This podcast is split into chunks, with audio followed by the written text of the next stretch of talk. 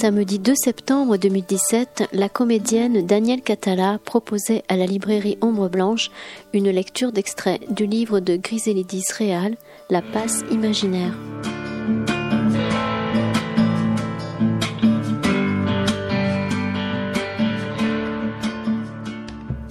Donc il s'agit de la passe imaginaire qui clôture ce livre et que je ne vous lirai pas. Genève, ah oui, ce que je ne vous ai pas dit, c'est que Griselidis, peut-être il est bon de le savoir, vous allez le comprendre avec les lettres, mais certains d'entre vous ont dû la voir ou la connaissent, sinon par ses écritures, bien sûr, du moins pour l'avoir vue, entendue, elle a été un des leaders internationaux du mouvement des prostituées de 70 à 90. Genève, lundi 4 janvier 1982. Très cher Jean-Luc, donc Jean-Luc Hénic, dont je vous signale aussi qu'il ne lui a envoyé sur ses dizaines de lettres, sur ses dix ans, que deux cartes postales. Donc elle, elle lui écrivait, elle le rencontrait rarement, mais voilà, elle l'avait choisi comme euh, interlocuteur. Très cher Jean-Luc, il est bientôt deux heures du matin, mais je commence tout de même à vous écrire, car je voulais vous dire combien vous m'avez rendue heureuse avec vos magnifiques cadeaux de Noël, somptueux, brillants, je ne me lasse pas de les regarder, de les toucher. J'ai mis l'écharpe le 31 pour aller manger au Coronado, un petit festin, toute seule. En réalité, on n'est jamais seul, il y a toujours plein de monde. Et j'ai bu aussi avec recueillement une petite bouteille de Châteauneuf du Pape, un délice. Ces vins-là, c'est ce que ces cons de pape auront fait de mieux, encore qu'ils n'en soient même pas responsables. Je suis remise maintenant de l'agression de ce jeune salaud d'arabe voyou. Je lui ai joué une comédie fantastique pour sauver ma peau. Je raconterai cela certainement un jour, ça vaut la peine. Ma porte est maintenant fortifiée, comme celle d'une prison ou d'un château, et je possède une petite bombe paralysante. Hélas, ça frise le fascisme, le militarisme, mais on ne peut tout de même pas se laisser assassiner toutes les semaines. Je viens de lire un livre totalement bouleversant, envoyé par une amie de Paris, peut-être le livre de femme le plus fort, le plus magnifique que j'ai jamais lu. Ferdaous, Une voix en enfer de Nawal et Saadoui. C'est d'une beauté terrible. J'ai retrouvé mot pour mot des phrases ou des pensées que j'ai eues et n'ai même jamais dites à personne. Lisez-le, je vous en supplie. L'horreur se marie à la plus grande fierté du monde. C'est fou. Enfin, une vraie prostituée parle vraiment, s'exprime, en dépassant le monde entier, brûle tout sur son passage. C'est très très beau. Quel chant Peut-être fallait-il que ces femmes arabes soient enfermées et muettes si longtemps pour pouvoir un jour exploser avec une telle violence, chanter, peinte, arracher d'elles-mêmes en lambeaux chatoyants. Et ça se passe en Égypte. Vous savez, la jeune femme malade que j'ai amenée de force, refusé d'y aller, chez le guérisseur des Philippines, j'ai d'ailleurs payé pour elle car elle est très pauvre, me téléphone sans arrêt pour me remercier en pleurant de joie, car elle n'a plus mal. Son dos est complètement guéri. Son mari et son fils n'en croient pas leurs yeux. Eh oui, il y a des miracles. Il faut y croire. À Paris, nous allons faire une fête tzigane après l'émission. Je vais mettre mes habits de danse. On boira aussi quelque alcool merveilleux. Je vous embrasse. Dimanche 24 janvier 1982. Cher Jean-Luc Hénig, après votre appel de ce matin, je vous écris encore un petit bout de lettre. J'en profite de ce qu'il n'y a personne. Ces salopards sont tous vautrés dans les bistrots devant des matchs de foot à la télévision, tout en se saoulant la gueule. Ça promet pour plus tard dans la nuit. Gare au chaloupé sur mon paillasson. Je n'ai fait que trois Turcs, encore lucides cet après-midi. Par contre, ces malheureux puent des pieds comme c'est pas possible. Je viens d'avoir très certainement le téléphone le plus étrange de ma carrière, et je crois que vous serez surpris vous-même. Donc ça sonne. Je décroche et j'entends une voix douce. Attendez, hein, je vais relever un peu ça. Voilà. Et j'entends une voix douce, ça va, c'est bon, presque immatérielle, qui me demande par mon nom. Je réponds oui, et j'entends la déclaration suivante. Je suis un moine dans un monastère de Haute-Savoie. Je vous ai vu à la télévision dans Aujourd'hui Madame le 15 décembre, et j'ai un problème. Je voudrais vous voir, mais je ne peux pas sortir. Est-ce que vous pourriez venir? Vous vous rendez compte? Une histoire à dormir debout. Enfin quoi, je lui réponds, je ne peux tout de même pas en tant que femme venir vous rendre visite dans un monastère d'hommes. Je me ferais écharper, ou alors on me mettrait en tôle. Oui, oui, qu'il me dit de sa voix d'ange. Ça fait rien, vous pourriez venir la nuit, en vous cachant. Non, mais dites donc, la Savoie, vous vous rendez compte? C'est loin, et moi j'ai pas le temps, je suis submergé de travail, je lutte pour la paix, pour des groupes de femmes, j'ai pas une minute, hein, c'est impossible. Oui, mais comment faire, dit-il, j'ai tellement envie. Écoutez, c'est simple, débrouillez-vous demandez une sortie sous un prétexte ou un autre, une visite chez le médecin ou le dentiste, et une fois dehors, pour ne pas vous faire remarquer, vous changez d'habit. Et vous venez à Genève, c'est simple. Alors là, il y a eu un moment de silence. Ce mec réfléchissait. Ou il se branlait, allez savoir. Bon, qu'il dit, je vais voir, mais pour trouver des vêtements, c'est pas si simple. Et si je venais dans mon ami de moine, ça vous gênerait? Moi Oh, pas le moins du monde, vous pouvez venir habillé en pape, ça ne me dérange pas. Les habits de nos clients, ce n'est pas notre problème. Il y en a qui viennent habillés en ouvrier ou en autre chose, aucune importance. Ah bon? Vous me recevriez en moine avec ma robe? Mais oui Seulement, attention, c'est pas gratuit, hein, c'est 200 francs français au minimum. Parce qu'en argent suisse, ce n'est plus rien du tout. Alors réfléchissez avant de venir. Ah C'est 200 francs français? Moment de silence. Et vous me recevriez chez vous? Ah oui, bien sûr. Alors rappelez-moi. Bon, je vous laisse au revoir, à bientôt. Et voilà l'histoire. C'est surprenant, hein Je vais voir débarquer peut-être sur mon palier un moine barbu, Dieu sait, complètement refoulé, vierge. Et attention, la culpabilité pousse au crime, ça c'est déjà vu. Il y en a qui ont tué pour moins que ça. Un damné n'a plus rien à perdre, heureusement. J'ai ma petite bombe lacrymogène et puis mon expérience psychologique. Vous voyez où mènent les tabous criminels de la religion chrétienne On aura tout entendu. Voilà que je vais aider à faire excommunier de l'Église un pauvre pécheur. Déjà le téléphone, c'est coupable. Et voilà comment on encule le pape par téléphone. Ah, je suis folle de joie. Voilà, cher Jean-Luc, je vous embrasse. Insistez pour Carole et Sandra, deux amies qu'elle a à Marseille. Hier soir, PS, il est encore euh, venu un dixième client. Grande queue, je l'appelle comme ça, à presque trois heures du matin. Quelle vie de chien. Genève, le 28 février 1982. Il est malade, ce-là. 1991, tiens. Euh, cher Jean-Luc, je suis donc invité finalement dans l'émission de Polac, samedi 6 mars, sur le féminisme. J'ai beaucoup de chagrin que vous ne puissiez pas y être, mais c'est mieux que rien. J'espère que ces bonnes femmes ne vont pas trop se crêper le chignon. Elles sont bien plus féroces que les hommes. Entre elles, les rivalités sont exacerbées, mesquines, hystériques. Je m'en fous, car je me sens au-dessus de tout ça. J'ai revu dernièrement le petit bossu. C'est chez Odette, dans son deuxième studio, où j'étais en train de me maquiller, et tout à coup ça sonne à la porte. Odette va ouvrir et je l'entends dire Entre Mais entre donc Je me dis Mon Dieu, quelle horreur, c'est le bossu. Et ça n'a pas manqué. Il est arrivé droit sur moi et il a tout de suite attaqué. Ah Vous avez donc écrit un livre? Ah, Je chancelais d'horreur à l'intérieur de moi-même.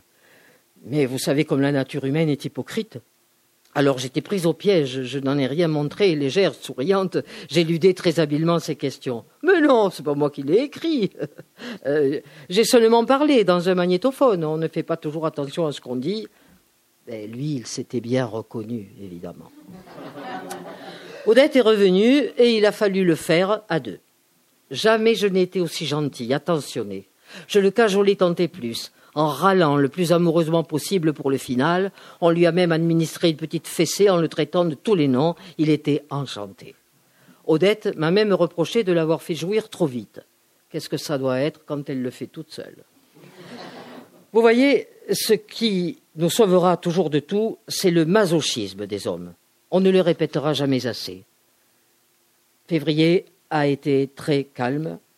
Je vous aime et je vous embrasse.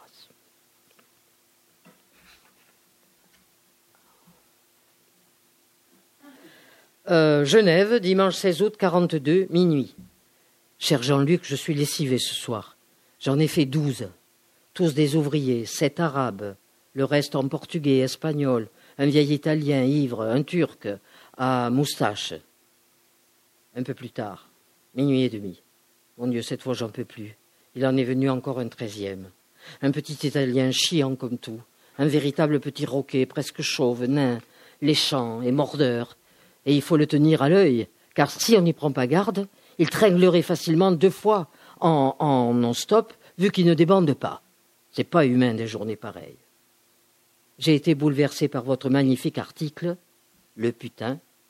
Je pense que c'est une vraie interview, un témoignage authentique, à moins que vous ne l'ayez inventé, car c'est presque trop beau pour être vrai. C'est d'une rigueur parfaite, pas un mot superflu. Le langage, les gestes, tout y est.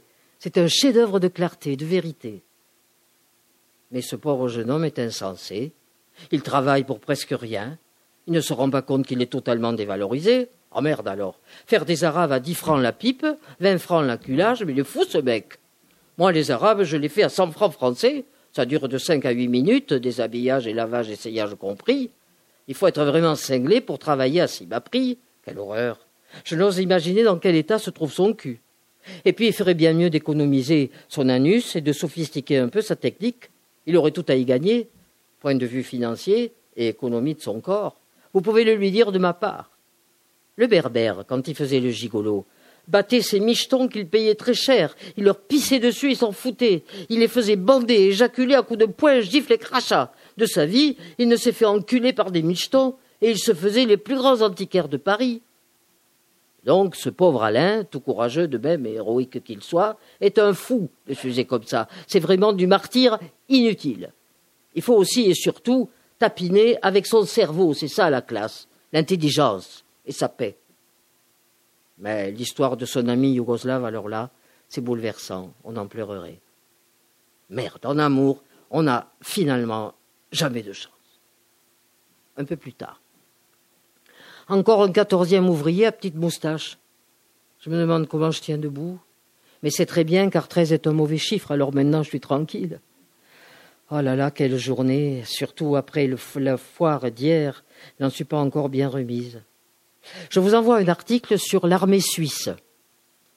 J'ai honte de mon passeport. Je me demande si ce n'est pas la race la plus débile du monde. Quel infantilisme, quelle connerie, quelle suffisance, une horreur. Je vous embrasse, merci pour tout, à bientôt. Je vais me traîner jusqu'à mon lit. Ah. Genève, le 12 juin 1982. Cher Jean-Luc, il est minuit et demi. Je viens de finir mon quatorzième client, un Portugais. Les autres, c'étaient tous des Turcs, arabes. Et parmi eux, deux Italiens, dont l'un est un vieil habitué, auquel il faut sucer la queue jusqu'au bout avec des fioritures il a une prostate très vive et chaleureuse. Ah, j'en peux plus. Avec un peu de chance, il ne viendra peut-être plus personne. Et le reste du temps se passe en lecture de journaux, photocopies, réunions. Je suis complètement épuisé. J'ai déjà vu deux fois, la deuxième en vidéocassette, euh, un film qui s'appelle euh, Putain comme proxénète. Si vous saviez comme je suis fatigué. D'ailleurs, j'arrive à peine à vous écrire. Un jour, plus tard, avec mes économies françaises, je m'achèterai en France une vieille baraque merveilleuse, dans la nature. J'y vivrai heureuse en cultivant un jardin, avec des chats, le silence, les arbres. Mes Turcs me doivent bien ça. Aujourd'hui, j'en ai eu deux particulièrement sauvages. Je suis toute marquée par leur violence, tatouée par leurs dents, leurs griffes, écorchée, martelée, empoignée, tout un samedi populaire et féroce. Un monsieur m'a téléphoné déjà deux fois, conseillé par sa femme. On aura tout vu. Il m'a même envoyé cent francs d'avance dans une enveloppe pour être sûr que je le reçoive. Il se sent culpabilisé à cinquante ans parce qu'il se masturbe. C'est insensé ce que l'éducation et la religion ont pu assassiner de monde, refroidissant les vagins et ramollissant les queues. Dieu est un con. Très cher ami, portez-vous bien et recevez toutes mes pensées les plus ziganes. À bientôt, soyez heureux quand même de temps en temps. La vie est passionnante. Je vous embrasse. Le 27 octobre, dans le train du retour qui les ramène de Paris de l'émission de Polac. Impossible de vous écrire ni même de vous téléphoner pendant ce court séjour à Paris. Enfin, me voilà propriétaire d'un petit nid d'oiseaux exotiques à Paris, dans un quartier bouleversant d'humanité, de mystère, de beauté, où même la misère vous saisit et vous envoûte belle ville. J'ai de la peine à y croire et pourtant c'est vrai. Comme la cérémonie s'éternisait et devenait mortelle chez le notaire pendant plus d'une heure, j'ai demandé oui, elle, signe, je vous passe ce petit extrait, elle signe en faisant un dessin sur sa signature. Le notaire tire la gueule, mais finalement il accepte. Je n'aurai pas trop de ce qui me reste de temps à passer sur cette planète pour me plonger corps et esprit dans toutes ces rues écorchées, pleines de cris, d'enfants noirs, de vieux arabes efflanqués, de musique, d'odeurs, de piments et de galettes et d'épices inconnues, de grandes africaines illuminées de bijoux et d'étoffes dorées. Aimer, danser, peindre, écrire, tout partager avec ces gens. Vous viendrez bien sûr à l'inauguration de ma petite roulotte, pavée de rouge, au troisième étage d'un vieil escalier, troué mais propre, avec à toutes les portes des noms orientaux. Dans Le Fou parle, qui est le titre d'un article, cette femme, une femme que Ennick a interviewée, cette femme, mais c'est une folle du sexe, une folle du sperme, une folle des odeurs, des matières sexuelles, je veux bien, ça ne me dérange pas, mais tout de même se faire baiser par vingt arabes comoriens, elle ne dit même pas si elle se lave, si elle nettoie l'intérieur de son vagin entre chacun d'eux, c'est dégueulasse. Elle ne se rend pas compte qu'elle fait la pute gratuite.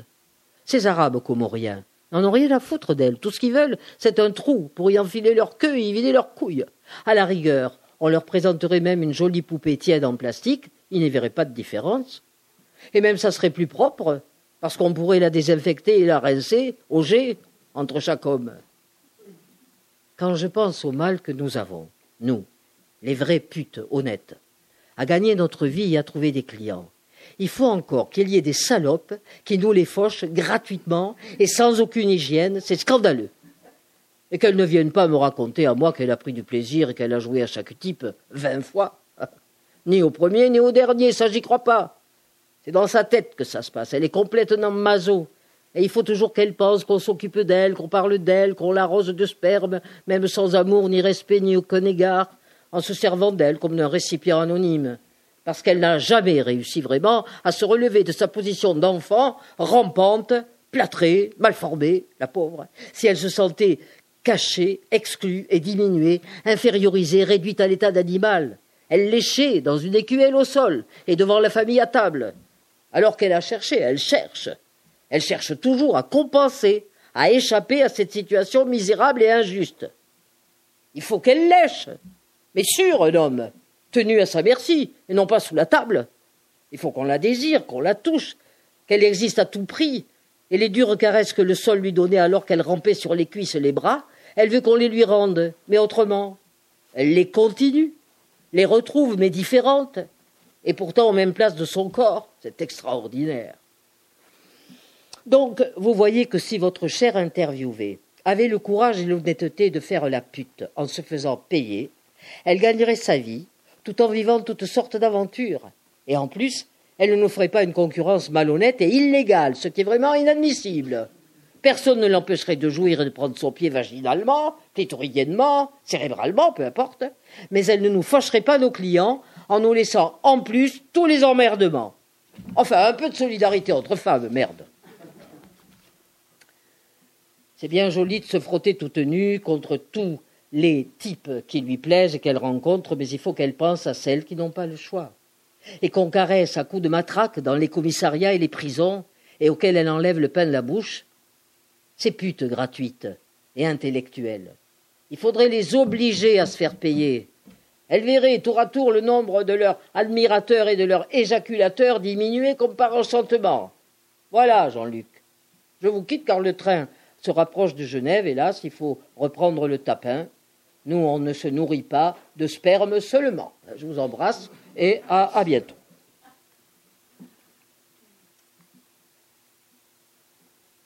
Dimanche 18 euh, décembre 1983. Euh, elle écoute un sublime tango. Euh, pour la nuit de Noël, je suis invitée à 10 heures du soir, de 10 heures du soir à 1 heure du matin, par une petite radio qui s'appelle RGI, Radio Genève Information et Musique. Ils font une émission entière sur la prostitution. La nuit de Noël. Faut être fou. J'ai pas pu dire non, évidemment. Je pense d'ailleurs que je serai probablement la seule à me dévouer. Ces dames sont en famille, devant leur sapin de Noël et leurs souvenirs. ou alors pomponner dans la rue, arpenter, harponner tous les solitaires et les nostalgiques pour leur vider les couilles et les portefeuilles. Il y en a qui disent que c'est la meilleure nuit de travail de l'année. Je vais me faire très belle avec une robe somptueuse achetée à l'armée du salut pour 25 francs suisses. La jupe longue est en vrai velours violet bleu nuit, fendue sur le devant. Le corsage à longues manches est lamé fulgurant de brogueries d'argent et motifs égyptiens. Ça doit être une pute ou une bourgeoise dans la misère qui l'aura revendue ou jetée. Elle sort peut-être d'une poubelle des quartiers chics, ramassée par les fripiers des pauvres. Il faut que la couturière me l'arrange, car cette dame était beaucoup plus mince que moi, et si j'y rentre à grand-peine, impossible de la fermer. Je me suis inscrite à un cours de secrétariat pour faire chier le bourgeois car il est évident que je préfère crever ou m'endayer ou voler que de me recycler devant une machine à écrire pour taper des niaiseries bureaucratiques pour un patron. Mais voilà l'astuce. Je me suis fait inscrire sous la mention professionnelle de péripatéticienne. Ça, c'est tout de même énorme. Ça ne s'est certainement jamais vu. Comme l'écrivait la grande Colette, ah, que j'ai du goût, que j'ai du goût. J'en ai ri aux larmes plusieurs jours de suite. Tenez, de joie. J'en ai remis pour la cinquième fois la comparsita en dansant toute seule. Voilà comment les choses se sont passées.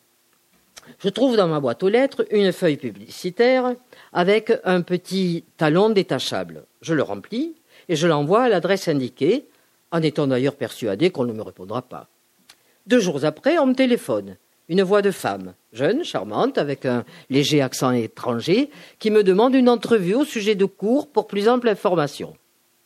Aujourd'hui, à deux heures de l'après-midi, on sonne à ma porte, et je vois une superbe créature, grande, blonde, coiffée et maquillée comme une star de haute volée, vêtue d'un pantalon collant de simili-cuir, à moins que ce soit du vrai, j'ai pas touché, et une veste de fourrure claire à long poil aussi belle qu'une relique de vieille courtisane, alors qu'elle était neuve du temps de ses splendeurs.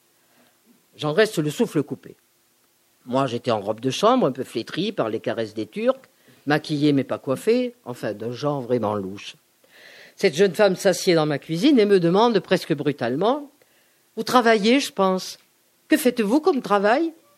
Ben, Je lui réponds Je vous l'ai pourtant écrit sur le formulaire, vous n'avez pas vu Je suis péripatéticienne. Qu'est-ce que ça veut dire, péripatéticienne Qu'elle me sort avec un air angélique et pas du tout gêné? Et figurez-vous que vraiment, elle ne savait pas. Eh oui, ça existe encore à notre époque, des ignorances pareilles. Et en plus, ça recrute des gens pour des cours de secrétariat. Il faut dire, comme elle me l'a avoué par la suite, que cette jeune femme est d'origine hollandaise. Elle est peut-être excusable, mais elle aurait pu tout de même consulter un dictionnaire, enfin. Quand je réalise que cette créature est aussi innocente que la première neige, je me dis en moi-même Ah, la pauvre femme. Eh bien, il va falloir qu'elle s'accroche à sa chaise, car je vais lui apprendre, moi. Et je la regarde bien en face dans les yeux, et d'une voix très calme, j'étais assise en face d'elle. Péripatéticienne, madame, cela veut dire exactement la même chose que prostituée. Là, ça valait la peine de lâcher l'artillerie lourde sans plus jouer sur les mots. Oh là là, mon pauvre Jean-Luc, je regretterai toute ma vie de n'avoir pu filmer l'expression de son visage à ce moment-là. Ah non, c'est trop. Ce sont des minutes pareilles qui vous paient des misères de toute la vie. Ah la malheureuse.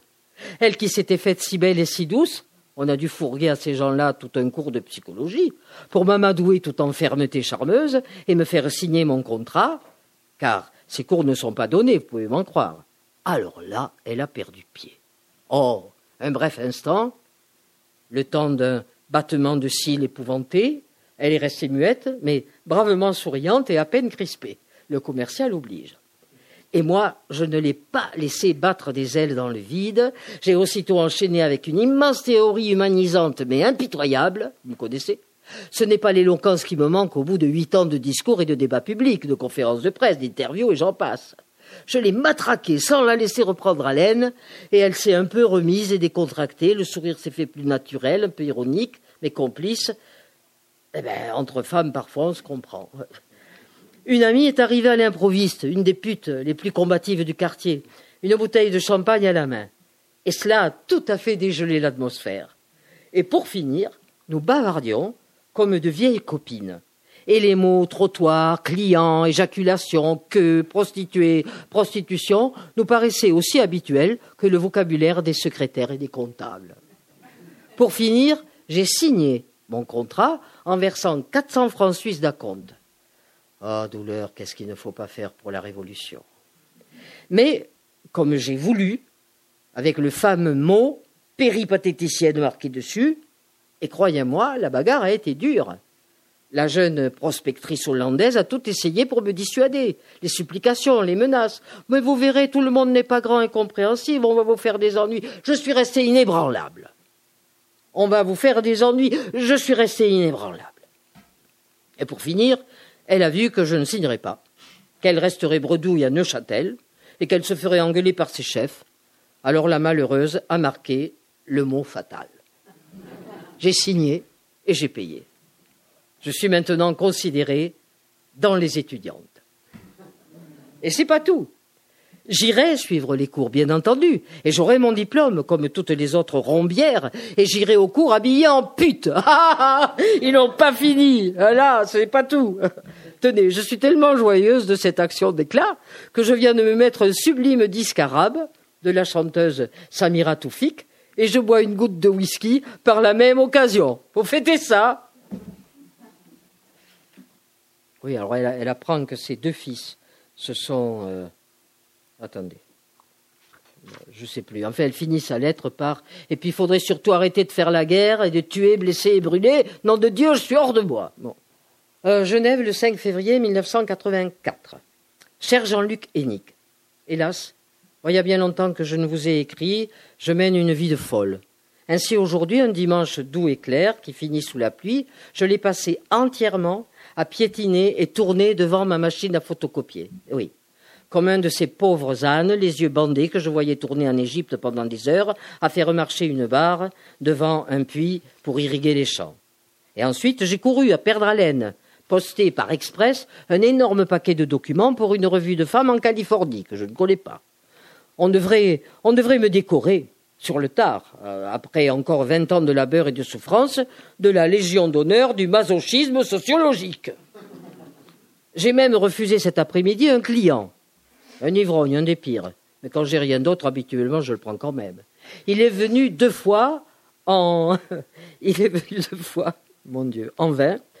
Et deuxième fois dans un état. Vous voyez, c'est un grand crime de lèse putana aucune pute du quartier ne refuserait un client qui vient à sa porte, surtout un jour vide comme aujourd'hui. Enfin, ce soir, en revenant de la poste, j'en ai trouvé un autre.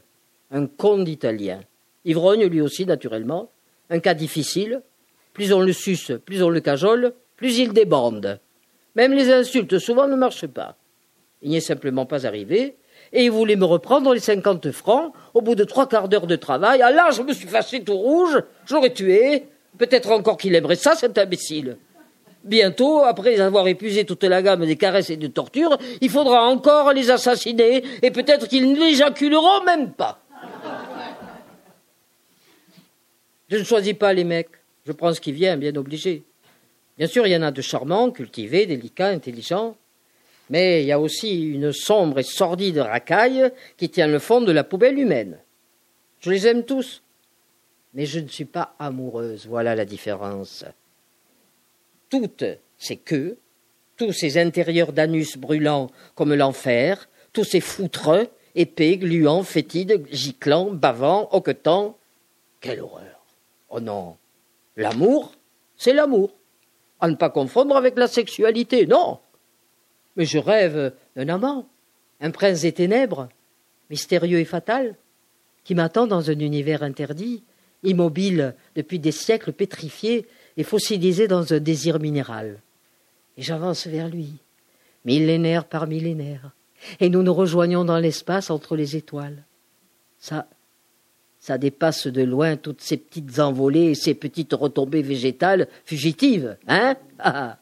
Ça a une autre dimension que ces petites fu que excusez-moi que ces petites bandaisons animales étriquées Foutre Dieu, comme dirait l'autre. Une goutte de sperme ne fait pas la passion. L'amour, c'est pas une serviette éponge sur un lit avec une boîte de Kleenex à portée de la main. Le délire, oui, le délire. C'est la seule vérité. Tout le reste n'est qu'ombre consumée. J'ai trop vécu, tout ça. Huit ans de malheur, ça suffit. Ici, tout de même, j'ai la paix. Cette année, je l'ai décidé, je vais recommencer à peindre, à écrire, à aimer. Il faut savoir dire non à l'enfer. Je vous embrasse à bientôt à Paris. Genève, mardi 12 février 85. Ah, mon cher Jean-Luc, je suis complètement plumé par la vie. Me voici encore en train de préparer mes bagages pour Amsterdam, le congrès international des putes. La peste soit de ces congrès en meeting. Depuis dix ans que quelques-unes suivent à genoux, écrasées par le poids des illusions toujours déçues, vendues, assassinées. Je nage dans une forêt de documents. Je vais apparaître là-bas dans toute la gloire de mon automne de cinquante-cinq ans. Et Florence, qui en a dix de plus, viendra de Paris avec son client, avec, pardon, avec son chien.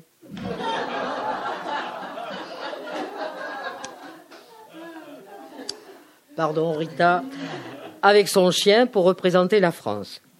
Je serai dans mon beau vison enrobé de renard, qui est resté quatre ans au pré-sur-gage à Genève, depuis octobre 80 où je l'avais mis avec la veste achetée d'occasion à cette pauvre Lily, morte entre-temps. Je crois qu'aucune pute au monde n'a fait ça. Laisser quatre ans, ces visons au monde piété, pour avoir financé un débat à l'université de Genève qui m'avait coûté six mille francs suisses, bien entendu. Donc mes fourrures sont héroïques, elles ont servi à la Révolution, et les revoilà sortant tout droit des frigorifiques de l'État, bien conservées encore, comme leur maîtresse. J'ai trouvé dans ma deuxième boîte aux lettres votre nouveau livre, Obsession, une splendeur. J'en ai le cœur et le cerveau tout chaviré. Et votre photo, superbe. Quel regard Mi-lynx, mi-assassin, traqueur traqué. On ne fait pas plus mystérieux dans la cruauté philosophique. C'est fou ce que vous arrivez à tirer de l'âme des gens, lambeau par lambeau. C'est de la dissection vivante, sanglante, toute chaude. Il y en a qui doivent se sentir scalpés en vous lisant, en se reconnaissant à nu, à vif, comme vampirisés au microscope et baisés au scalpel. N'auriez-vous pas bientôt encore quelques assassinats, quelques suicidés sur la conscience, sans compter les chantages, les menaces de mort, la rançon des vérités auxquelles nous sommes voués, nous autres, putes intellectuelles, qui n'épargnons personne en explorant les poubelles humaines pour peu d'argent et beaucoup de labeur. J'ai reconnu mon frère immédiatement dans l'encyclopédiste, ce grand artiste complètement élimé et obsédé et maniaque comme moi. On pourrait s'associer, moi qui passe mes jours et mes nuits à lire, découper, coller, photocopier des journaux, et tout gratuit, pour la science, pour la conscience et l'information de l'humanité, pour dresser devant ces moutons galopant à leur perte une fragile et besogneuse barrière d'avertissement dont ils se contrefoutent éperdument. Lisez, dans un article que j'ai découpé hier dans le 24 heures, un courrier du lecteur, une lettre qui s'appelle Mille milliards, un chef-d'œuvre de clarté, de précision, de vérité. Ça, je vais le lire en anglais, s'il le faut, au Congrès d'Amsterdam et aux organismes pieux qui nous parlent sans pudeur de réinsertion sociale, leur obsession à eux. Je répondrai ceci. Moi, je refuse de me réinsérer dans une société d'assassins. C'est tout. Je préfère crever, en pute vieille, infirme et alcoolique, droguée, cancéreuse même s'il le faut, plutôt que de m'envelopper dans le linceul blanchi de leur hypocrisie. Ils ne nous auront pas. L'enfer on a déjà donné. À nous le paradis des gueux, des criminels et des prostituées. À nous la grande fiesta des démons. Qu'ils nagent dans leurs cantiques et leurs prières éculées, c'est tout ce qui leur reste. À nous les voluptés, les tortures, les damnations royales du péché. À nous toutes les flammes des folies interdites. À nous les, les poisons, les blessures, le sang. À nous les morts aphrodisiaques, les harakiris flamboyants, à nous les gorgements et les empalements, à nous les fauves, les serpents, les volcans, de mes brûlures et de nos brûlures et de nos écorchures, nous ressortons vivants et toujours assoiffés de désir. La vengeance toujours nous allume comme de la dynamite. Je crois que si la planète s'arrêtait, nous la remettrions en marche de nos seuls hurlements de souffrance et de jouissance, et les plantes revendiqueraient de nos sueurs et de nos foutres. Mais Je m'égare un peu, hélas. Après ça, il faut encore que j'aille à Zurich organiser toute seule un débat en allemand sur la prostitution masculine. En même temps que passe cet admirable film tourné par les garçons de Rome, Hermoretto, de Simon Bischoff. Et là-bas, dans les neiges de Zurich, m'attendent l'amour et son sphinx, le travesti, mi-ange, mi-démon, à poitrine de femme et queue d'homme, poignardé par les polices et les justices, nous hurlerons ensemble à l'amour, à la liberté. Je vous embrasse. À bientôt. Passe à l'année 87. Ça va? Elle aussi. Genève, le 26 octobre 1987. Cher Jean-Luc Hénig, la nuit dernière, j'ai rêvé de vous. Un rêve tellement épouvantable que je n'ose pas vous le raconter. Pour la journée nationale du nid, ce sont les curés français, j'étais à Paris le 10 octobre. Une horreur. On m'a chassé de la conférence de presse, ainsi que Maud Marin qui a écrit Le Sceau de l'Ange. Les discours de la morale catholique étaient encore pires, si possible, que les réquisitoires abolitionnistes de Stuttgart. Notre France va bien mal. Voyez si joint le texte signé Claude Maluré, secrétaire d'État aux droits de l'homme, mais qu'est-ce que ce type comprend à la prostitution? Peut-être voulait-il se faire sucer la queue gratuitement Ou enculer par des sacrifices trempés dans de l'eau bénite De quoi se mêle-t-il? De, quel droit traite-t-on les putes de femmes avilies, dégradées, indignes, violées, sodomisées? Eh oui, ce sont leurs mots. De quel fantasme faisons-nous encore les frais? Se retrouver devant des murs de haine, en chignon et en voile de bonne sœur, je ne supporte plus. On se retient de leur foutre sur la gueule, enfin. Je suis dans une telle colère, comme ces gens, qu'il vaut mieux quitter le sujet. Ne croyez pas que je fasse de la politique, je ne vais presque jamais voter, c'est trop pénible de se lever le dimanche matin, c'est inhumain. Mille amitiés. Cher Jean-Luc, le 4 novembre 87 à 1h30 du matin. Je ne vais pas vous écrire beaucoup ce soir, juste commencer cette lettre. D'ailleurs, j'ai fêté ça par un petit coup de rouge. Oh là là. Nous sommes amplement, absolument et définitivement vengés. Voyez plutôt. La fédération abolitionniste, dans une revue de putes à poil, annonce de partout travestis et autres fesses, et bites à peine voilées. J'en suis folle. Cette revue est sortie aujourd'hui. Tenez, je me resserre du coup encore une gorgée de rouge. C'est plusieurs infarctus chacun et chacune qui les attendent.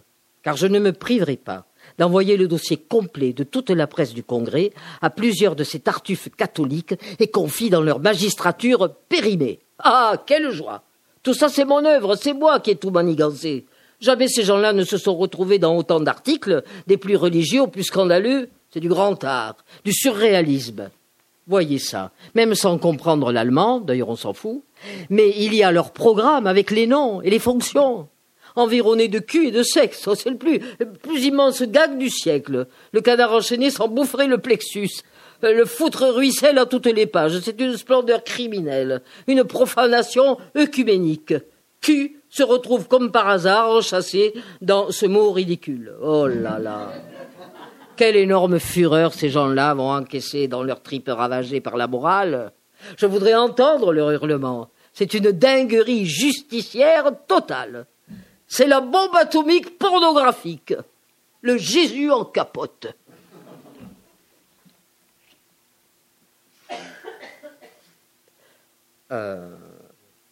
Elle écrit à 11 heures du soir euh, une très longue lettre datant du samedi soir 14 novembre et elle ajoute euh, plus tard 11 heures du soir. J'ai essayé à plusieurs reprises de reprendre cette lettre, c'est impossible. Le Turc est revenu, évidemment. D'ailleurs, je ne sais même plus s'il est turc ou arabe, car il se vexe. Si vous lui demandez tu es turc et qu'il est arabe, ça le rend furieux.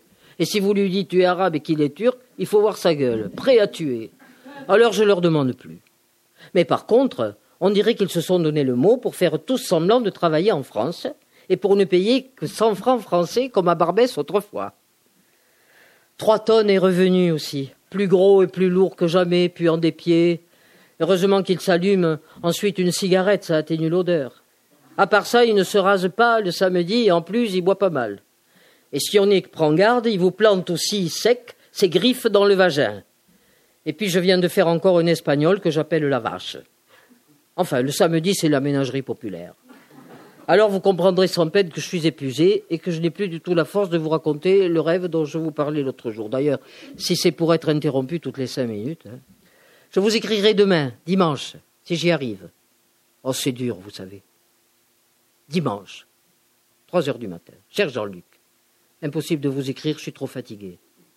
Aujourd'hui, je n'ai pourtant fait que trois clients le cochon de campagne, le surmulot hydrocéphale et le troisième, un très gentil monsieur qui m'appelle Petite Reine. Mais voilà, ensuite j'ai dû lire plusieurs journaux et faire des quantités de photocopies, toujours pour le dossier de Stuttgart. Alors je suis tellement épuisé que je vous écrirai demain. Genève, 16 janvier 1988. Je vous écris attablé devant une petite choucroute, accompagnée de saucisses de Vienne et de moutarde de Dijon, arrosée de Royal Cadir, en écoutant ce merveilleux, ce génial, cet incomparable Jean-Christophe Averti dans Les Cinglés du musical.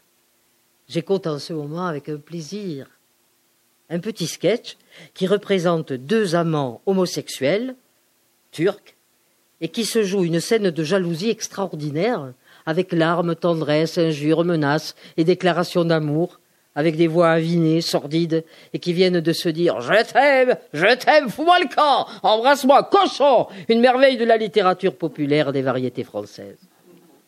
Enfin, j'adore cette émission. D'autant plus que ce samedi, au point de vue business, une catastrophe.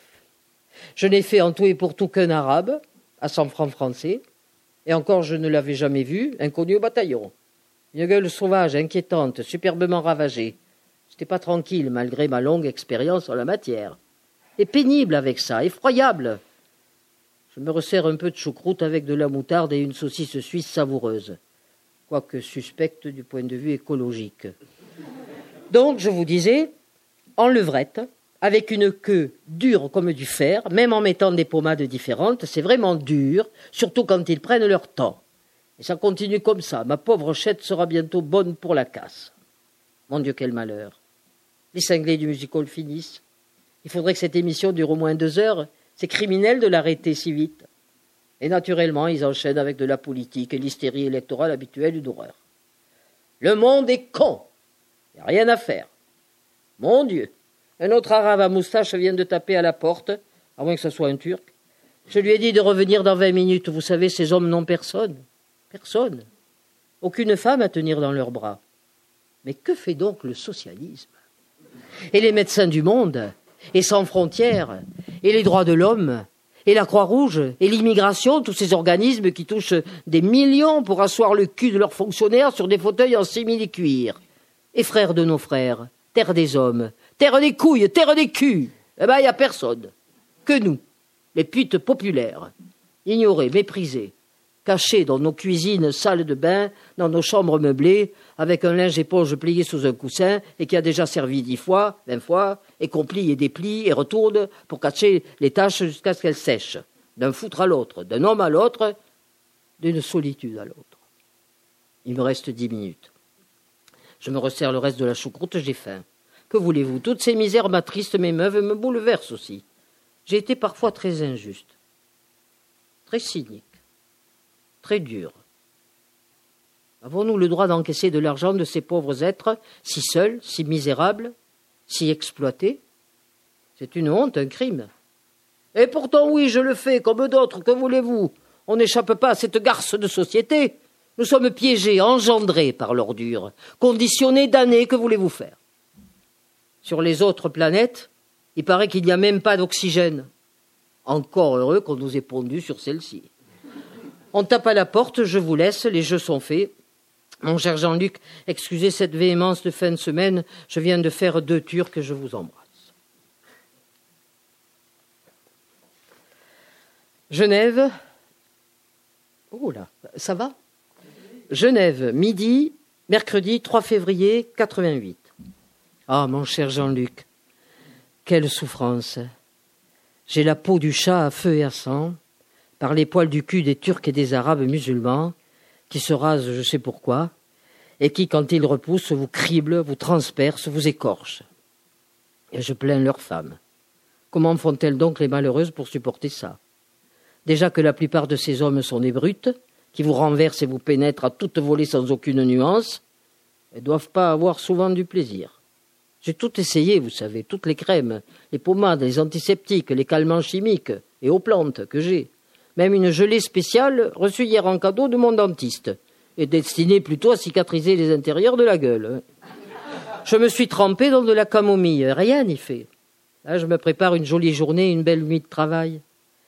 Il y a des jours où on en viendrait à envier les secrétaires, le cul posé bien au chaud sur leur chaise, protégé de tout, auquel personne ne touche. De toute façon, à mon âge, c'est trop tard. Je n'apprendrai jamais à taper à la machine convenablement. Et lors de mon essai raté dans un cours collectif dont je vous avais parlé, j'ai dû abandonner, n'arrivant plus à assumer des exercices mortellement ennuyeux, n'ayant même plus la force de me traîner à ces séances en portant ma lourde machine, et définitivement soulagé de ne jamais appartenir au troupeau professionnel des moutons dactylographiques. Je préfère mes gammes voluptueuses sur les corps des hommes. En attendant de rédiger la cérémonie de notre jugement dernier, je vous patienter un peu, car il ne faut rien précipiter. Je suis tout de même un peu inquiète de l'intention, dont vous m'avez fait part hier soir au téléphone, de vouloir faire éditer mes lettres, car s'il y a dans tout cela des vérités propres à me faire assassiner plusieurs fois, il est évident qu'on m'a déjà tellement haï que cela ne pourra que raviver encore des colères que j'espérais éteintes. Que faire? Je n'ai pas de quoi me payer un voyage dans le cosmos, vous allez encore me mettre dans de jolis draps. Votre nouvel éditeur est un sadique. Il ne risque rien, lui, à publier tout ça, n'étant ni mon client ni mon Mac. C'est injuste. Ce sont toujours les putes qui prennent tout en pleine gueule.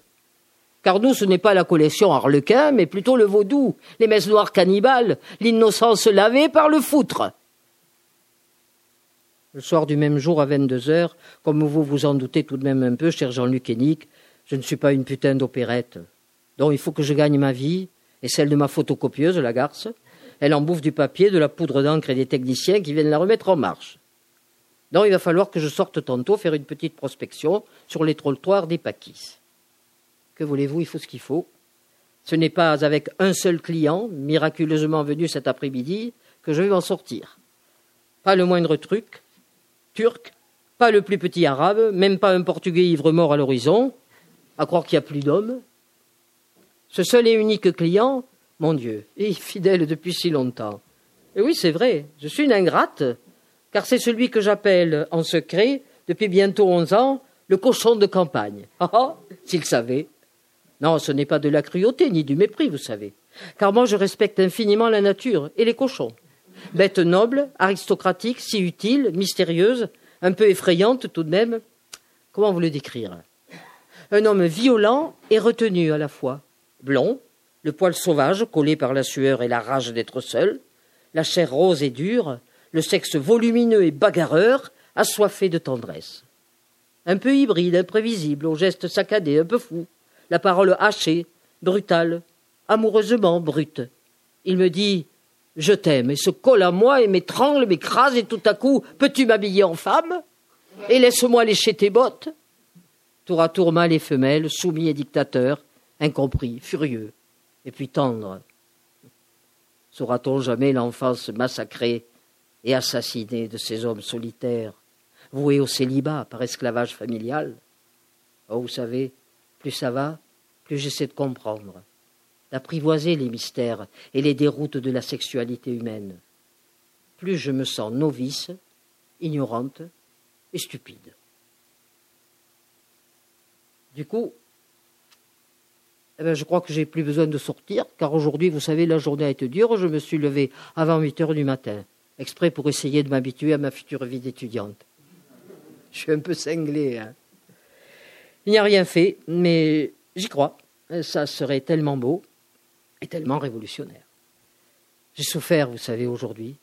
Chaque fois que je me trempe le cul dans l'eau chaude, dans mon petit bidet familier, des tortures.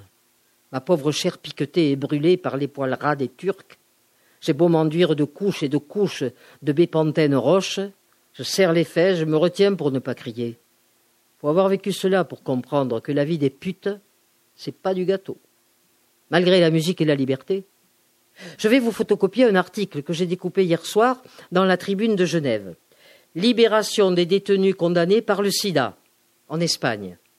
Enfin quelque chose d'intelligent. Et s'il faut en arriver là pour sortir de prison, merde alors. Entre nous, c'est épouvantable la mort de ces jeunes prisonniers toxicomanes. On en pleurerait, c'est trop injuste. Ben oui. Si j'avais le temps, j'irais même gratuitement, par humanité, fonctionner dans ces cellules d'amour, par simple conscience humaine, c'est tout. Je vous embrasse, Jean-Luc et. À bientôt. On a sauté quelques années. Et on est à Genève le 25 mars 88. Cher Jean-Luc, voici la page des programmes de radio. Le vendredi saint 1er avril, j'apparaîtrai donc dans Interactif et plus précisément dans le triptyque de Vézelay, suivi par la célébration de la Passion, retransmise de la paroisse Saint-François de Sales, pour prédicateur l'abbé Martin. Lisser l'interview d'une putain dans tout cela relève de la pure hérésie, vous ne trouvez pas? Ce journaliste, je ne le connais pas encore, il a, vraiment de l'audace et le sens de l'humour noir. Je me suis un peu remise de mon désespoir d'hier soir, de me voir écourter une entrevue avec vous et de perdre sans doute mes clients de l'après-midi, chose infiniment douloureuse qui me culpabilise beaucoup. Oui, quand je pense à mes Turcs, mes Arabes, mes Portugais, mes Espagnols, même ivres, même brutaux, venus parfois de si loin, j'en suis désespéré d'avance. Et je perds de l'argent aussi.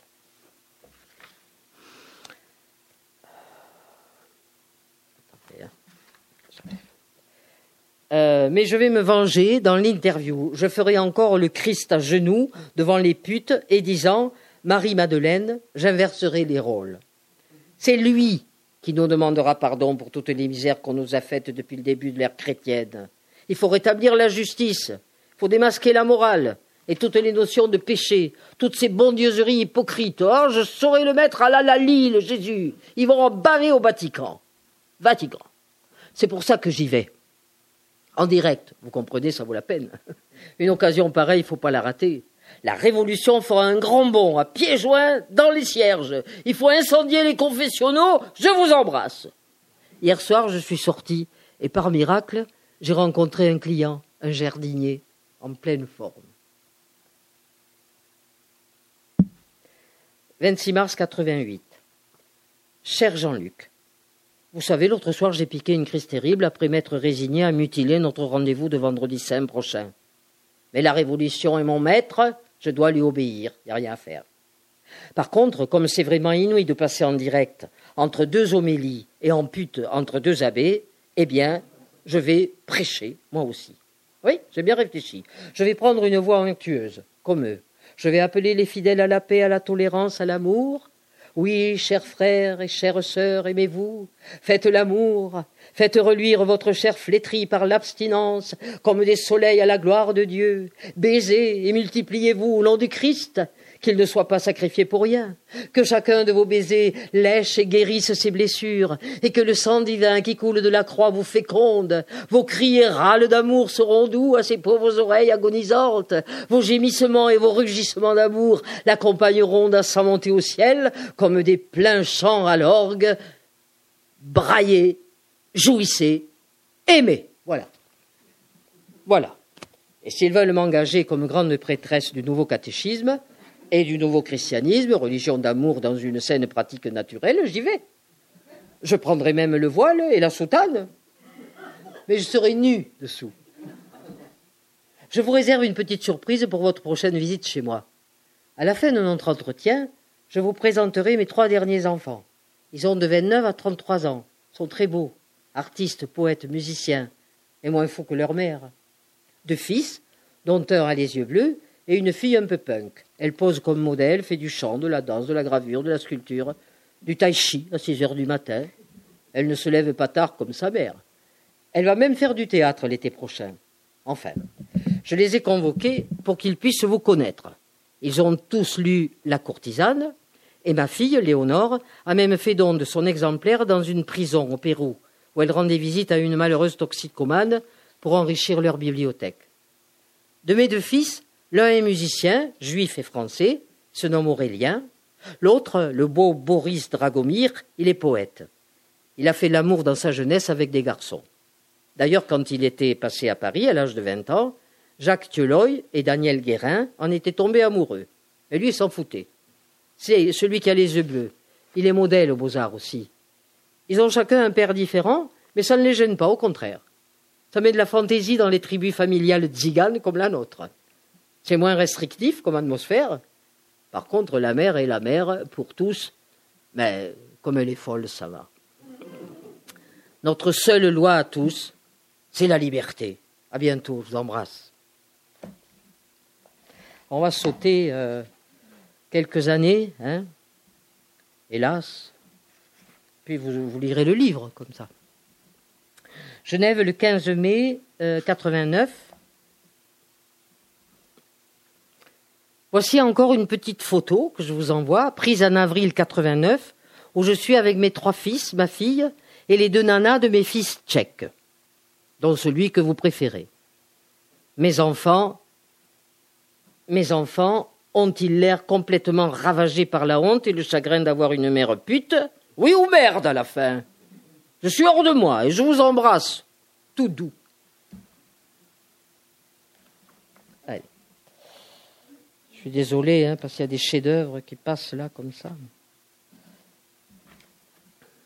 Genève, dimanche 24 septembre 1989, dans ma cuisine, en attaquant mon petit déjeuner, 13 heures. Cher Jean-Luc, je vous écris la moitié de la gueule recouverte d'argile pour soigner quelques mots plus ou moins imaginaires pas le temps d'aller chez le médecin non plus, ni chez le dentiste. C'est tout de même un monde. Vous vivez maintenant presque chez moi, dans mon appartement privé, et je ne vous vois jamais. J'enchaîne sur Couleur 3, l'émission Couleur tropicale au Rumba Rumba. De la musique, mon cher Jean-Luc, avant toute chose. J'espère que vous savez danser. Remarquez, je m'en fous, je préfère danser toute seule. Tiens, voilà maintenant un petit air de reggae, c'est beau. J'ose un peu le son. Vous n'entendez rien naturellement depuis votre week-end à Paris. Cet œuf à la coque laisse à désirer sur le goût. La poule qui l'a pondu devait avoir pris un petit coup de vieux comme moi. Tout vieillit, vous savez, dans la vie. Vous aussi, un jour, vous serez tout branlant, ratatiné, courbé sur une canne. Je vous promènerai sur votre chaise roulante, si je suis encore là, en prenant soin de vous arrêter devant les vitrines des pâtisseries auxquelles vous n'aurez plus droit pour ménager le cœur affaibli par une vie de débauche littéraire et autres. Oh, je prendrai bien soin de vous et de vos restes, n'ayez crainte. Hein, je suis vache, hein. Que voulez-vous, ce week-end a été très dur. Vendredi, neuf clients, hier cinq. Et dans le tas, un maximum d'ivognes constitutionnels. Pour la plupart portugais, dont un, malgré mes hurlements et mes injures, n'est même pas arrivé au bout. J'ai la chatte en capilotade, j'ai dû me refaire de la tisane. Que vida, que vida, santa madre. J'en peux plus. Mais mes finances remontent, millimètre par millimètre, à coups de billets fripés et sales, populaires, de cinquante francs suisses. Ah, voilà maintenant une samba brésilienne. Oh, musique, musique. Merde, dansez vous aussi, que diable, ne restez pas là comme un empoté dans votre Paris embrumé. Remuez donc un peu le cul et les couilles, ça vous aérera le cerveau, vous fera circuler le sang et l'intelligence, et fouettera votre fatigue. Je ne veux pas que cette radio vous bouffe et vous dessèche, la bite et les neurones. Il faut réagir. Et vous plonger corps et âme dans les grands stupres humains et mélancoliques des automnes incendiaires en décomposition. Et foutez-moi ces micros aux ordures. Piétinez-les, pissez-les, pissez dessus crachés, égorgez, brûlez. Tout cela n'est en définitive que de la sous-prostitution médiatique prophylactique. Vous êtes au-dessus de tout ça, vous, Jean-Luc Hénig, le chantre et le chancre, des folies homosexuelles, propriatoires des impudicités de la littérature. Ne vous étonnez pas?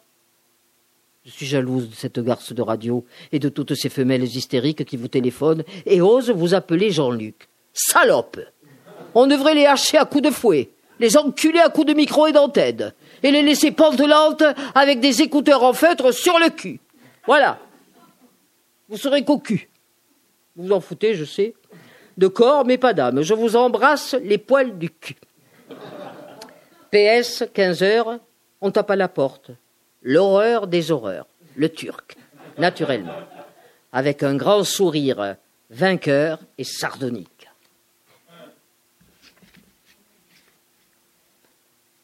Jeudi 8 janvier 1990, cher Jean-Luc, merci pour tout. Hier soir, exceptionnellement, je suis allé au cinéma voir un film splendide, Le temps des gitans. Vous devriez le voir au cinéma Broadway, rue des Cendriers, en face du grand restaurant Pic. Amitié et baiser. Dimanche 24 février 1991. Très cher Jean-Luc, tiens, si je me versais un petit whisky, je le mérite? Maintenant que je fais du cinéma, on me filme dans ma cuisine en train de faire du café tout en racontant mon enfance, en chemise de nuit, le cul enroulé dans une vieille couverture écossaise déchirée, mon petit David croqué en fourrure sur la gueule, et mes plus belles boucles en faux or à rallonge brinque-ballant aux oreilles. J'ai tout vu, en couleur.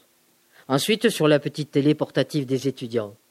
On dirait une paysanne kurde ou arménienne des montagnes. A de l'allure. Et à la fin de la séquence, on aperçoit mon pauvre chien qui m'arrache des morceaux de croissant de la main comme s'il n'avait rien mangé depuis huit jours. Dommage que l'université ne paie pas, ni le réalisateur, ni son équipe, ni moi. C'est de nouveau tout pour la gloire. Mais ce film, il prévoit en tout une heure, restera dans les archives vidéo de l'université au département de la culture. Et longtemps après que la vieille pute universelle aura rejoint au quartier des nuages ses entêtes ciganes, on la verra encore roucouler, gueuler, danser, invectiver et charmer les générations à venir. On verra et entendra aboyer le petit monstre à quatre pattes sur ses genoux. C'est la gloire définitive, pour le chien et pour moi. Le Calvin est baisé, enculé, déchiqueté, calciné et enterré. Mon cher, je vous quitte. J'ai une ou deux heures encore en retard. Adressées, euh, j'ai une ou deux lettres à vous adresser qui sont en retard et qui traînent, plus toutes celles que je vous ai promises. Il est bientôt sept heures du soir, pas un seul client, sauf un Turc, assez brutal, venu d'Annemasse. Je vais manger et me saouler la gueule dans ma cuisine en pensant à vous. Mille câlins affectueux, le chien et moi. Donc maintenant, on va passer oui, à celle-là, et puis à une autre. Genève, dimanche 9 juin 1991, 8 heures du soir, dans ma cuisine. Mon cher Jean-Luc, c'est épouvantable, j'ai les poils du cul qui blanchissent. Autant suspends ton viol. Vais-je devoir me l'éteindre en rouge, en noir? Dur dilemme. Mon cher Jean-Luc, malgré ce scandale érotico-biologique, je ne faillis point à la tradition qui veut que je vous écrive devant un petit dîner champêtre et surtout une divine petite bouteille de domaine de la Combe Mégère, costière de Nîmes, issue d'un vignoble entretenu avec amour par Madame Margarot, viticultrice que Bacchus lèche son âme. Ah, mon cher, c'est quasiment le repas du condamné, car demain j'entre en clinique, me faire opérer le pied droit, cassé lors d'une promenade du chien, par un chirurgien virtueux auquel je me remets corps et vie. Ah, que ce petit vin français est donc revigorant. N'en doutez pas, je suis parfaitement calme et pas encore saoul. Aujourd'hui, je n'ai fait qu'un seul client, un Suisse accepté exceptionnellement à cinquante francs suisses, remarquez. Il s'est fini lui-même à la main, on n'est pas plus coopérative et, c'est tout cela d'économiser euh, pour ma chatte. Le chien est en villégiature dans la montagne, chez mon fils aîné, et sa nouvelle adorable fiancée allemande. J'ai déjà téléphoné trois fois. Cette petite ordure à quatre pattes se porte comme un charme. Il mange, pisse, chie, se promène et remue sa queue en panache comme s'il avait toujours vécu là, sans moi pendant que je serai infirme et monté en plâtre sur des béquilles par sa faute, il va se la couler douce sans aucun regret. Vous voyez, Jean-Luc, l'amour n'existe pas. On ne peut même pas compter sur les chiens. Par contre, il a laissé ici, férocement tapis dans les moquettes, quelques puces et autres vermines, qui, ne trouvant plus rien à se mettre sur les mandibules, se mangent sur ma peau. Le chirurgien, me voyant constellé de points rouges douteux, va croire que j'ai le sida. Mon cher Jean-Luc, je n'ose imaginer le tollé universel lorsque ces lettres vont paraître. Heureusement, il y a encore plus de six mois de répit. Oh là là là là là là Que vais-je devenir, victime de mes délires et de mes outrances, et de votre attention assassine Nu, au pilori, brûlée vive et couverte des crachats populaires. Que me restera-t-il Hors mon sang versé en vain pour vous et la mémoire de mes crimes? Ah, Jean-Luc, absolvez-moi. Mon cher Jean-Luc, Genève, samedi 22 juin 91. La question est réglée. Avant l'opération, on m'a tout rasé. Ma pauvre chatte est nue comme un jour de sa naissance. Quant à la couleur de la repousse, il faudra que Dieu et le diable jouent à pile ou face, je m'en mêle pas. Hier, cela a dépassé les bornes. Un coup pareil, ça ne peut arriver qu'à une pute. Et à une pute infirme. Donc, c'était le soir. Je venais de m'installer à la cuisine, le pied à peine posé sur le tabouret devant un petit apéro. Le téléphone sonne dans la chambre, je pousse un cri de désespoir. Mon Dieu, j'y arriverai jamais. Et pourtant, j'y arrive. Je saisis enfin l'appareil qui n'arrête pas de sonner, je le porte à l'oreille. Silence au bout du fil. J'entends respirer. Et puis on raccroche.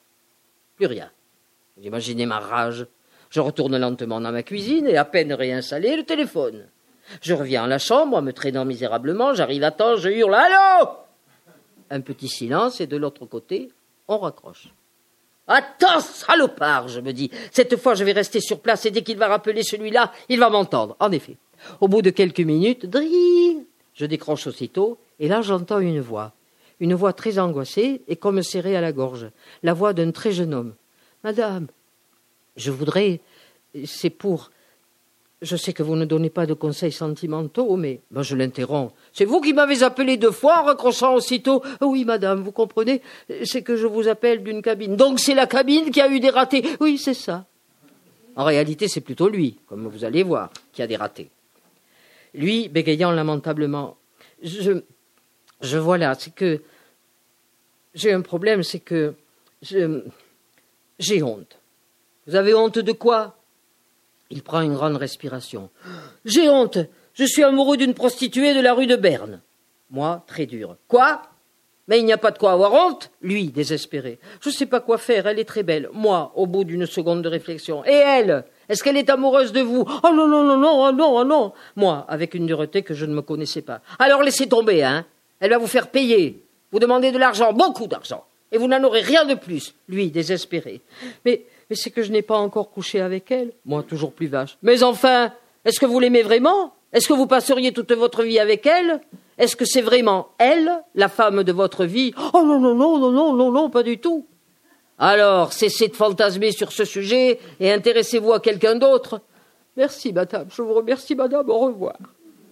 Et voilà. Le genre de consultation psychologique gratuite qu'on peut donner au téléphone lorsqu'on est infirme. Ah, pauvre niais. Peut-être euh, très sincère au fond. D'ailleurs, je suis persuadé qu'il aura fait tout le contraire de ce que je lui ai dit. Il sera retourné vers sa belle prostituée, il sera resté immobile à la contempler sans oser l'approcher jusqu'au moment où elle, excédée, lui aura jeté un Tu viens, chérie mi-tendre, mi-exaspéré, comme elles le font presque toutes. Elles ont raison. Les lois et la police devraient comprendre que dans ces cas de frustration sexuelle juvénile, même d'âge mûr, intense, quand l'homme paralysé par l'angoisse et la culpabilité n'ose même pas approcher d'une prostituée qui est là pour ça, ce n'est pas du racolage, mais de l'humanisme pur et simple, que de l'encourager de la voix et du regard. C'est tout simplement nécessaire pour que ces pauvres hommes ne restent pas fous de solitude et d'inhibition. Il faut réviser les lois complètement. Ça fait seize ans qu'on le hurle dans le désert et que les flics continuent à distribuer en France des PV Actuellement, 1500 francs pour incitation à la débauche, racolage passif, etc. Rédigé comme suit, j'en ai des doubles ici qu'on m'a envoyés, dévisager les passants avec insistance en déambulant sur le trottoir dans le but de se prostituer.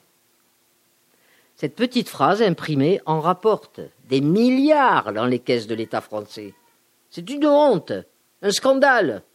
C'est un crime contre l'humanité, enfin. Je ne vais pas encore m'énerver depuis le temps. En ce moment, pour moi, le plus dur, ici, c'est d'être obligé de refuser tous les clients à la porte. Mais c'est terrible d'être infirme. Baiser. Et pour terminer, sauter un truc que je voulais vous lire, nom d'une pipe. Pardon. J'essaierai de le retrouver. Allez. Ah. Je regrette, c'est une, lettre où elle. Euh, Attendez. Oh, regardez. Allez. Alors, donc, finalement, son chien décide d'écrire à Jean-Luc Hénig. Genève, le 5 septembre 1991, lettre du chien. Cher Jean-Luc, oui, c'est moi, Gengiskin, le chien de Grisélidis. Moi, le petit con, comme elle m'appelle si tendrement. L'enfant chien, le petit quinquin. Ça, elle prétend l'avoir trouvé dans une nouvelle de Maupassant. Je ne suis pas sûr. C'est moi, le chien perdu et retrouvé, le roi des gitans, qui t'écrit. Et je te tutoie, car entre hommes on se comprend. D'ailleurs, cette femme que le destin a mise sur mon chemin, je ne vais pas l'appeler par son prénom, trop long, trop snob aussi, elle ne le mérite pas. Je vais l'appeler elle, tout au long de cette lettre. Il y a beaucoup à en dire. Trop même. C'est vrai qu'elle est venue m'acheter, car nous autres il faut nous payer, très cher même, à la Société protectrice des animaux de Genève, où l'on m'avait débarrassé en onze ans passés d'une existence tranquille et sage, chez des dames bien. Dix jours dans une cage, sans comprendre pourquoi, c'est dur. Surtout à mon âge, j'étais désespéré. Je me serais enfui avec n'importe qui, mais c'est elle qui est venue et qui m'a sorti de l'enfer un peu à contre-cœur, comme je l'ai su ensuite. C'est vrai, j'étais hideux, cachectique, arthritique, couvert de puces et presque rachitique, à force de chagrin, on me voyait les côtes. J'avais le regard fixe, vide et sans expression de tous les prisonniers et les abandonnés. J'étais laid, indigne, souffreteux, et je ne croyais plus à rien. D'ailleurs, pour me venger, la nuit, dans mon nouveau domaine, et bien qu'on me recommandait à elle comme un animal propre, j'ai pissé, chié et vomi à vingt endroits différents partout, sur les moquettes, devant la fenêtre et au pied du lit, derrière la porte, dans l'entrée. On en voit encore des traces aujourd'hui. C'est vrai qu'elle a encaissé le coup, sans broncher. Elle m'a pardonné et a tout nettoyé. Il faut le reconnaître, elle m'a tout de suite aimé. Et comme le dit la chanson, sans amour, on n'est rien du tout. Mais alors, oh, ça, j'en ai bavé. J'en ai vu de toutes les couleurs chez elle. Où étais-je donc tombé, grand Dieu? Dans quel antre d'indignité, quel creuset de tous les vices, dans quelle niche de route de toutes les luxures Ce que j'ai vu, entendu, respiré, moi qui suis tellement sensible aux odeurs, c'est indescriptible. Plus rien ne me choque aujourd'hui, hélas, quand on se fait à tout, il faut bien vivre.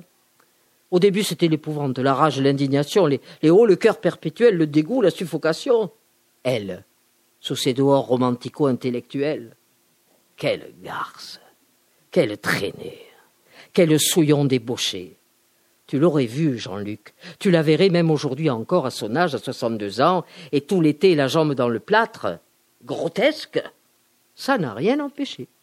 Il faut la voir, officier jour et nuit, nue, sans aucune pudeur, et avec des hommes différents auxquels demande de l'argent, pour me nourrir, mais tout de même.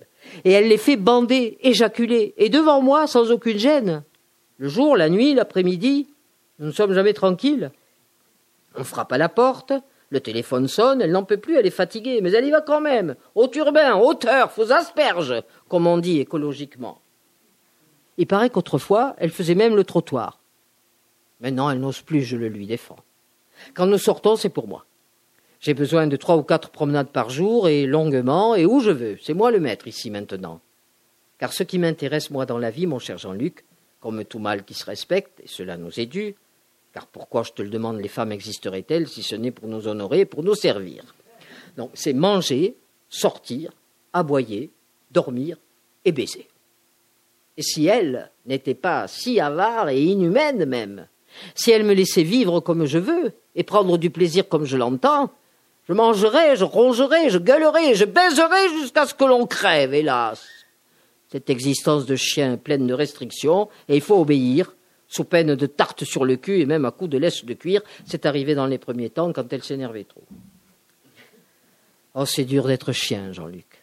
Et je plains les hommes d'être comme nous, dépendants, livrés à ces mégères égoïstes, colériques, autoritaires, imbus d'elles-mêmes et de leur sexe, et toujours à revendiquer une royauté dérisoire et une puissance éphémère auxquelles elles n'ont pas droit, alors que la servitude est leur lot, ataviquement, de toute évidence, par leur morphologie préhistorique et génétique. Et pourtant, oui, c'est la vérité qui m'oblige, tout fort, beau, intelligent et glorieux et victorieux que je suis, la vérité qui me condamne à faire un aveu. C'est vrai, Jean-Luc. Et jusqu'à mon dernier souffle, je l'aime. Et je ne puis me passer d'elle. Et je supporte tout. Et je lui pardonne tout. Et je mouris pour elle, et par elle, et sans elle. Et je me coucherai à ses pieds, et je lui lècherai les bras, les mains et les épaules, et je gémirai de bonheur, de douleur, de tendresse et de désir, et je la suivrai, elle, et je l'attendrai, et je l'aimerai jusqu'à la mort, sans condition, même sans espoir s'il le faut, car je suis à elle, depuis deux ans, de toute éternité et pour toujours. Je lui ai tout demandé. Elle m'a tout donné, au-delà de tous les tabous, de tous les interdits. C'est moi qui lui ai tout appris. Quand je suis malade, elle me soigne. Quand j'ai faim, elle me nourrit. Quand j'ai soif, elle me donne à boire. Quand je suis triste, elle me console. Et quand le désir impérieux, torturant, implacable me rend fou, me soulève du sol et me fait crier, gémir et trembler, et me précipiter sur elle comme le vieux fauve que je suis, elle sait m'apaiser doucement, délicatement, sans me faire mal. Elle me caresse, et je jouis entre ses mains. J'éjacule jusqu'à l'orgasme final. Eh oui, même cela, je l'ai exigé, elle l'a compris, car après tout, c'est son métier, n'est-ce pas? Ah, mon cher Jean-Luc, je te le demande. À quoi nous serviraient ces femelles humaines, à nous, pauvres chiens solitaires, si ce n'est pas pour nous faire du bien et nous aimer Enfin, je te le demande. À toi, mon cher, en toute fraternité, ton vieux copain qui t'aime, Gypsy King, chien. PS, elle t'embrasse, car elle t'aime aussi, comme tu sais. Mais je ne suis pas jaloux de toi, uniquement de toi, car les autres, je les hais signé par la patte gauche, celle du cœur.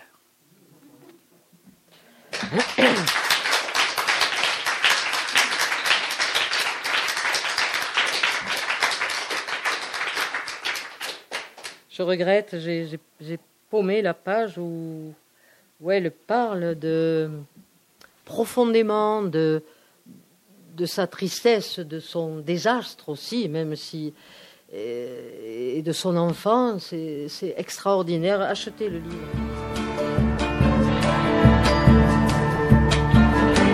Vous venez d'écouter une lecture par Daniel Catala d'extrait de La passe imaginaire de Chrysélides Réal, enregistré à la librairie Ombre Blanche à Toulouse le 2 septembre 2017.